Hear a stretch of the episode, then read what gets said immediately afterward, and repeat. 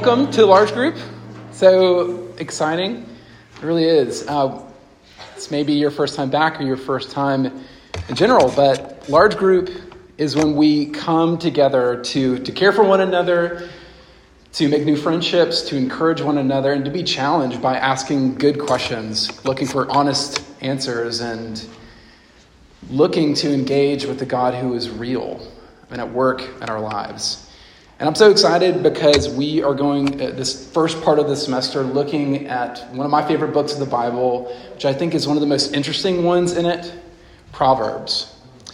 It's in the Bible, and so Christians believe that it's part of the Word of God, God speaking to us. So it's very important for anyone considering what Christianity is, and it's, it's important for, for Christians.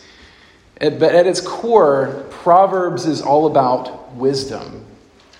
And wisdom is what God offers to us as a free gift, and it's what we desperately, desperately need. So, with that in mind, we're going to be reading two portions of Proverbs, starting with chapter 2, 1 through 15. My son, if you receive my words and treasure up my commandments with you, making your ear attentive to wisdom and inclining your heart to understanding, Yes, if you call out for insight and raise your voice for understanding, if you seek it like silver and search for it as for hidden treasures, then you will understand the fear of the Lord and find the knowledge of God. For the Lord gives wisdom. From his mouth come knowledge and understanding. He stores up sound wisdom for the upright. He is a shield to those who walk in integrity, guarding the paths of justice and watching over the way of his saints. Then you will understand righteousness and justice and equity, every good path. For wisdom will come into your heart, and knowledge will be pleasant to your soul. Discretion will watch over you, understanding will guard you, delivering you from the way of evil, from men of perverted speech, who forsake the paths of uprightness to walk in the ways of darkness, who rejoice in doing evil and delight in the perverseness of evil men whose paths are crooked and who are devious in their ways. In Proverbs 9 1 through 6. Wisdom has built her house. She has hewn her seven pillars. She has slaughtered her beasts. She has mixed her wine. She has also set her table. She has sent out her young women to call from the highest places in the town. Whoever is simple, let him turn in here. To him who lacks sense, she says, Come, eat my bread, and drink of the wine I have mixed. Leave your simple ways and live and walk in the way of insight. This is God's word. Let's pray. Father, I thank you uh, for the truth, and I pray that the truth would set us free. We need wisdom, and so we ask for you to give it to us. In Jesus' name, amen. I need wisdom at the age of 32, and I needed it at 22. When I was in college during one summer, I worked at a, at a camp outside of Chattanooga, Tennessee. And I'm a camp person, love camp, encourage people to be camp counselors. But a word of warning there is something intoxicatingly appealing of, about camp fame. Being camp famous is it can be a lot of things, but it can be doing ridiculous, off the wall things so that other campers and counselors remember you forever in camp lore. Dream big, right? Lady Gaga sang at the inauguration, but I was camp famous, all right? And one of the things I did to become camp famous was something I called Life Jacket Man. When the campers and the counselors would go down to the lake to swim, what I would do is I would put on as many life jackets as possible. Put four on my torso, three worn diaper style, a couple on each of my arms, a couple on my legs, and maybe like one small child one on my head for good measure. And then I would march across the dock, making sure that everyone saw me as I sang Life Jacket Man to the tune of Iron Man by Black Sabbath. And I would walk up and climb the tower to the, the high diving board, and then I would shout, Who wants to see me do a belly flop? and as I, as I remember it, it was a and acclaim, shouts of cheers from mostly six year olds. And then I would go stiff plank style and fall the 20 feet down to the water. And when I belly flopped, I didn't just belly flop, no. The, the life jacket stopped the natural course of gravity. So it was like I, I flew 20 feet down hitting a wet brick wall. And when I would hit, and like the sound was like a cannon blast, from what I remember, all the, the campers would cheer and say, again, because it's never enough. And I would cry because of the pain and because of my loss of dignity. Because it was like take the normal belly flop pain and multiply it about a million fold. So I would shed tears because of the pain and the loss of my self respect. There's a lot of ways you can categorize making a decision like that, but one would be unwise. Choosing to sacrifice my body and my self respect for essentially nothing is unwise. And that may seem like an obvious wise decision. Like, should I do Life Jacket Man today or not? Probably not. But there are many decisions that hinge on wisdom that are not obvious like that one. I mean, when you have an exam at 9 a.m., should you go out and watch the sunrise with your friends? Or should you stay at home and sleep a little bit longer and study and make sure you're ready? I'm not calling out anybody, um, I'm calling out myself. And I mean, should you um, go to college or not? Should you date or not? Who should you date? What friends should you pursue as your closest friends? What career path should you pick? Should you save your money or give your money away? How much should you save? How much should you give away? There are a lot of decisions that like that that are not obviously right or wrong decisions. They are about wisdom. And Proverbs wants to, to show us that even seemingly obvious questions and decisions like should I steal candy from a baby are only obvious because we have some measure of wisdom. The more wise you are, the more obvious it is that no, you shouldn't steal candy from a baby. But it's possible that we may become so unwise that even the seemingly obvious right and wrong decisions become murky. And all that to say, we desperately need, in every way, wisdom. And here's the good news is that Proverbs offers us the gift of wisdom It offers us the gift of wisdom. Or another way of putting it is that in this book, God is holding out to us the free gift of wisdom. And I want us to introduce wisdom tonight by asking four questions about it. One, what is it? What is wisdom? Two, how do or why is it important? Three, how do we get it? Four, who gets it? So what, why, how, and who. But first, let's look at what is wisdom. Proverbs, it describes that word wisdom in a few different ways. In chapter 2, the author takes on this persona of a father, inviting his child to listen to his words that contain wisdom. And wisdom is parallel in verse 2. You can look there to understanding. Verse 3 links it to insight. In verse 5, wisdom, it's partnered with the knowledge of God. So, wisdom, it's a, it involves knowing and understanding but it's not just having a bunch of information or knowing a bunch of stuff. The past 50 years, they've been described by some as the information explosion. We have far greater access to information than we've ever had in history. But maybe you can just ask yourself how much wiser are we for it? It's possible that we know more than we ever have and we're less wise. It's possible. Because wisdom is not the same thing as just having a bunch of information, it's more than just knowing a bunch of stuff. Wisdom is skill in the art of living the way God intends. It's skill in the art of living the way God intends. It's a developed skill in the art of knowing how to live well or how to live in reality. Because Proverbs it invites us to see the world not as like a blank canvas that we get to fill with living however we want and just making up our path as we go. Instead, it assumes that the world was lovingly, intentionally made by God. And wisdom is about knowing how to live in a way that fits that world. It's knowing how to live in a way that fits the, the purpose that God has for this world.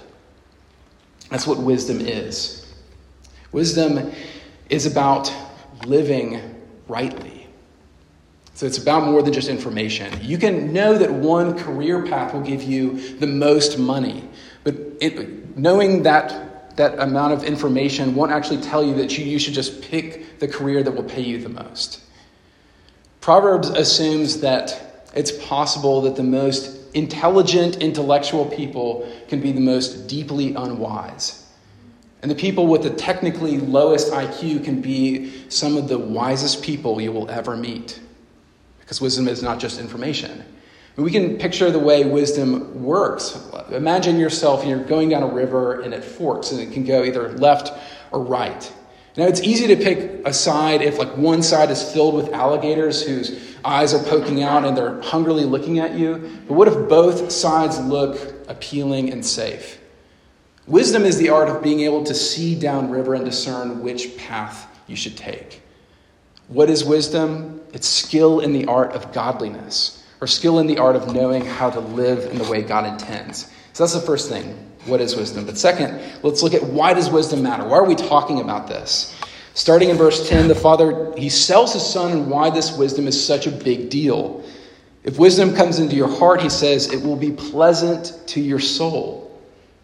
It will want, discretion will watch over you, understanding will guard you.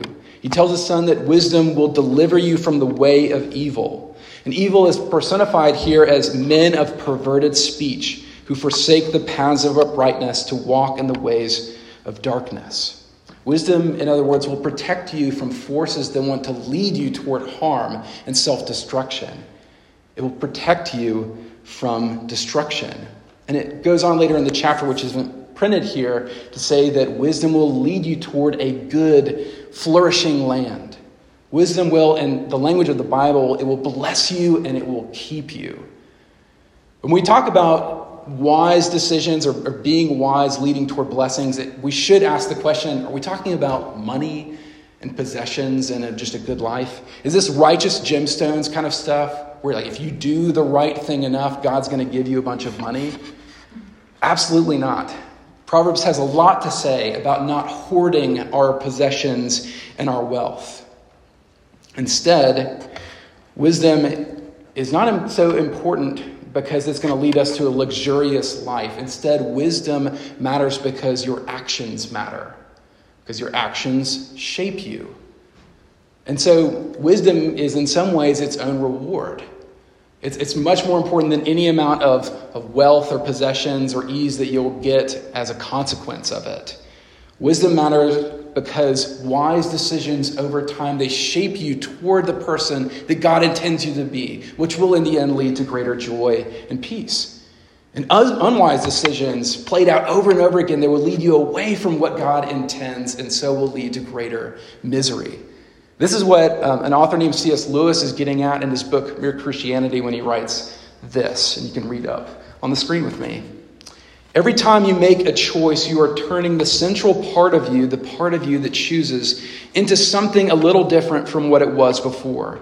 And taking your life as a whole, with all your innumerable choices, all your life long, you are slowly turning the central thing either into a heavenly creature or into a hellish creature. Either into a creature that is in harmony with God and with other creatures and with itself, or else into one that is in a state of war and hatred with God and with its fellow creatures and with itself. Wisdom matters. Wisdom is precious because God wants you to become a certain kind of person, because God loves you. Wisdom is precious because God wants you to be the person in verse 9 who understands righteousness and justice and equity, every good path. God wants you to become a wise person. That's why wisdom matters. And wisdom is no guarantee that you will never suffer, far from it.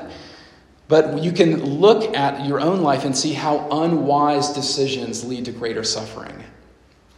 And wisdom, it's not going to guarantee you a cent more of money, but it leads to greater joy and peace because it leads you further on to the person that God made you to be, which is it's good. So why does it matter? Because God wants you to become wise. Third, let's look at how do you get wisdom? When we ask this question, how do you get wisdom, it reminds me of the bridge scene from Monty Python and the Holy Grail, where they're trying to get across this bridge that leads over death and destruction to the other side to find the grail and get eternal life. And the bridge keeper is super creepy, and he's ominously going to ask them these three questions that will determine whether they go toward death and destruction or toward eternal life. And the three questions the first time he asks them are What is your name? What is your quest? And what is your favorite color? Explaining a joke always kills it, but it's funny because it's maddeningly simple. The way across death and destruction to life is to answer these very simple questions. In a similar way, how do you get wisdom? It's maddeningly simple, and yet we so rarely choose the path. In the movie, only two of the knights actually make it across the other side. How do you get wisdom? First, you ask for it. That's how you get wisdom. The Father tells His Son in verse 3 that the way to get wisdom is to call out for it. Give me wisdom. It's that simple. God invites you to ask for wisdom, and He promises He'll give it to you. Which doesn't mean that if you're you have this decision in front of you of where to go to lunch, los or dos, you ask God for wisdom and He gives you a sign like He blows up one of the restaurants. No, what this means is that God delights to give you wisdom because he loves you and because he wants to make you a wise person.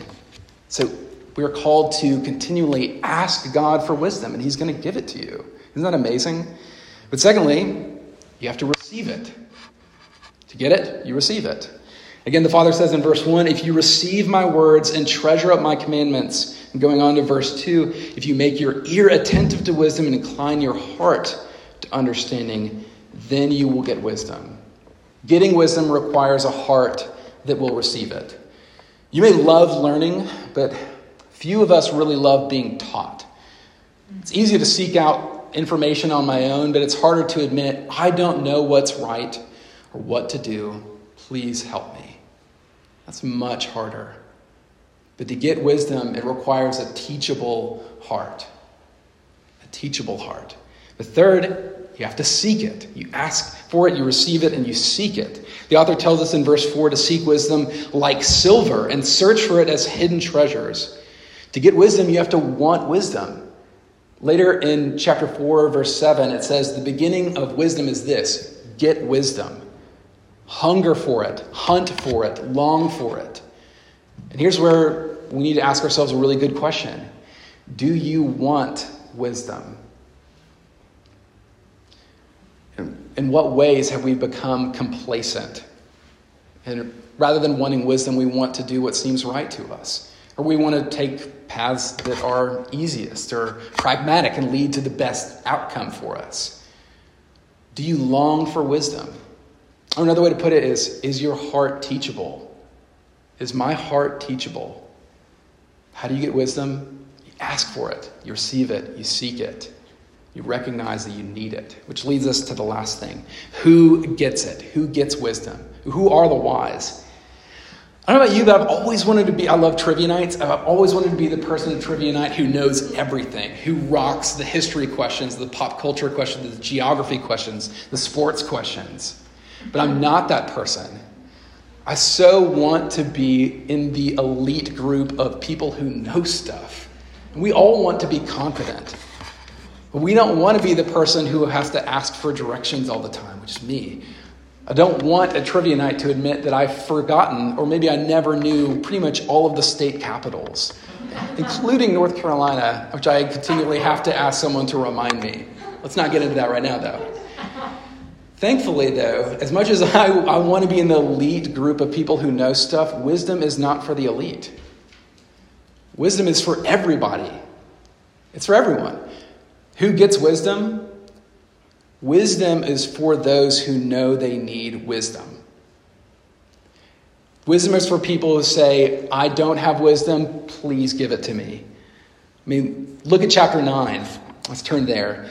Wisdom is pictured as a woman who has built a house and is now throwing a post COVID party, the party that we're all longing for. In verse 1, she has slaughtered beasts for meat. Not that we're going to do that, which is, I mean, eating meat in the ancient world was reserved for the most special of occasions. And she's brought out the wine and set it at the table, starting in verse 3. She has sent out her young women. This is wisdom. And, and they call from the highest places in the town. Whoever is simple, which means who needs wisdom, let him turn in here. To him who lacks sense, she says, Come, eat my bread and drink of the wine I have mixed. Leave your simple ways and live, and walk in the way of insight. Wisdom is pictured as the best host who's saying, Come to my party, everyone. Everyone get in here and eat with me and drink with me and find joy in my house, at my party. Be wise, you don't need a PhD. All you need is need. That's all you need. Which leads us really to recognize that wisdom is, in the end, not just about knowing stuff or even having wisdom just by itself to be impressive. Wisdom is about knowing God. The beginning of wisdom is to know that you need God's power and His presence in your life. The start point of wisdom is to know that you need God's mercy and His forgiveness and His love poured out upon you, which means that your need for wisdom is your need for Jesus. Because Jesus is wisdom personified. It's, he is wisdom with a body on. Jesus came into this world to die the death deserved by foolish and evil people like me. He came into this world to give you life and to give you wisdom by giving you himself. So, this whole semester, the path on toward wisdom is the path further on to see the beauty of Jesus, our perfect wisdom. Let's pray. Father, thank you uh, so much that you want to make us wise. Thank you, Lord, that you are our wisdom. And I pray that as we consider what it means to be wise, our, our desire more than anything would be for you. Um, conform us to yourself as we ask for wisdom even now. In your name, amen.